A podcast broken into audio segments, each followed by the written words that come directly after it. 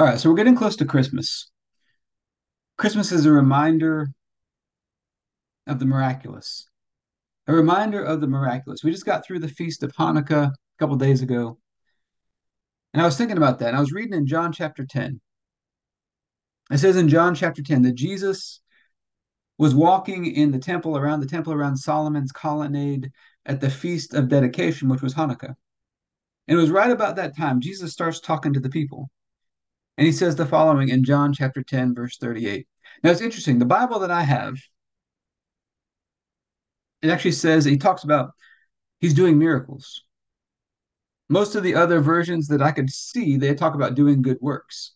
But the Bible I have that I read every day, it says doing miracles. It's an NIV version, but it's interesting. When I look, it's, it's actually my grandpa's Bible. When I look back at other NIV versions, it says something different. But here's what it says in, I believe it's the New Living Translation. Jesus says, "If I do, if I do His work, talking about God's work, believe in the evidence of the miraculous works that I've done.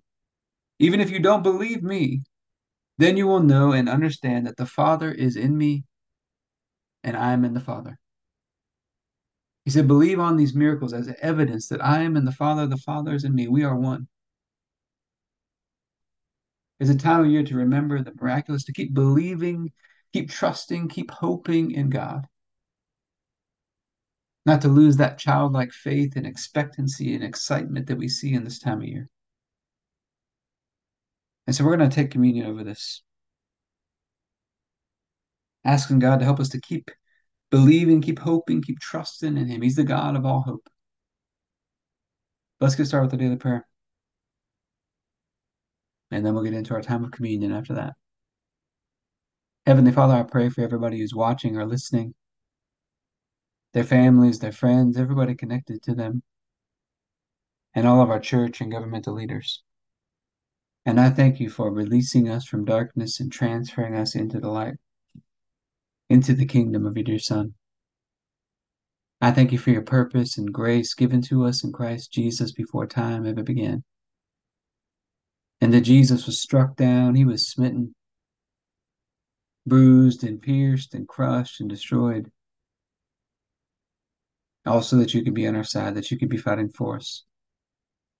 And I keep asking that you, the Father of glory, would give us the spirit of wisdom and revelation so that we would know you more and more. That the eyes of our hearts would be enlightened to know the hope to which you've called us and the riches of your glorious inheritance that is in us, and the immeasurable greatness of your power to us who believe. The same power that you exercised in Christ when you raised him from the dead and you seated him at your right hand in heavenly places, far above all rule and authority and power and dominion, and every name that is named, not only in this age, but also in the one to come. And you put all things under his feet and made him to be the head of the body, the fullness of him who fills all in all. Father, I ask you to bless us and to make your face shine upon us. Let us find grace and favor in your eyes. Expand our borders and our territory. Expand our capacity to receive everything you've given us in Christ and to let it flow through us that we do good and are a blessing to people all over the world. Send us opportunities to do good and be a blessing today. And help us make the most of those opportunities. Keep your hand on us and help us do today what's right and best in your eyes, and do it with peace and joy and confidence in you. And we ask you to stretch out your hand to heal and do signs and wonders and keep us from evil and pain. Through the mighty name of Jesus. Amen. And Father, we're just so grateful. Grateful for this this time of year around Christmas, this reminder of the miraculous, the miraculous birth of Jesus. A time of hope that we can put our hope in you, the God of all hope. Father, we're just asking for your help. Help us to believe in the miraculous the way that you desire us to. And we thank you the night Jesus was betrayed, he took the bread And he said, This is my body, broken for you. Do this in remembrance of me. We get this opportunity today to remember. We've been made one with you through the sacrifice of Jesus. And so I thank you for this bread and ask you to bless it in Jesus' name. Let's go and take our bread.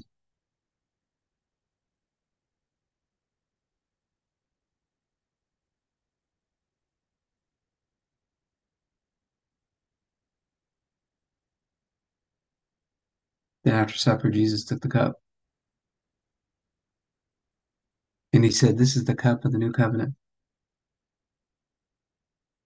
In my blood, poured out for the forgiveness of sins for many. We get to have this covenant relationship with you, Father. So I thank you for this cup and ask you to bless it in Jesus' name. Let's go and take our juice.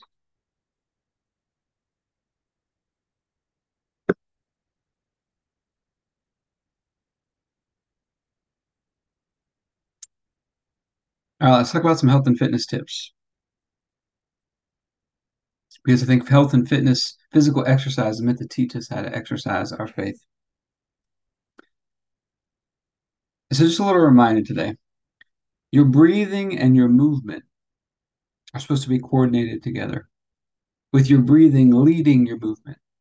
You want to inhale through the nose, exhale through the mouth. Like every movement that you do is just gliding on a bed of air. Think of it like the Holy Spirit leading your actions. It's a reminder of that. Hope this know for you. Keep remembering the Master's with you.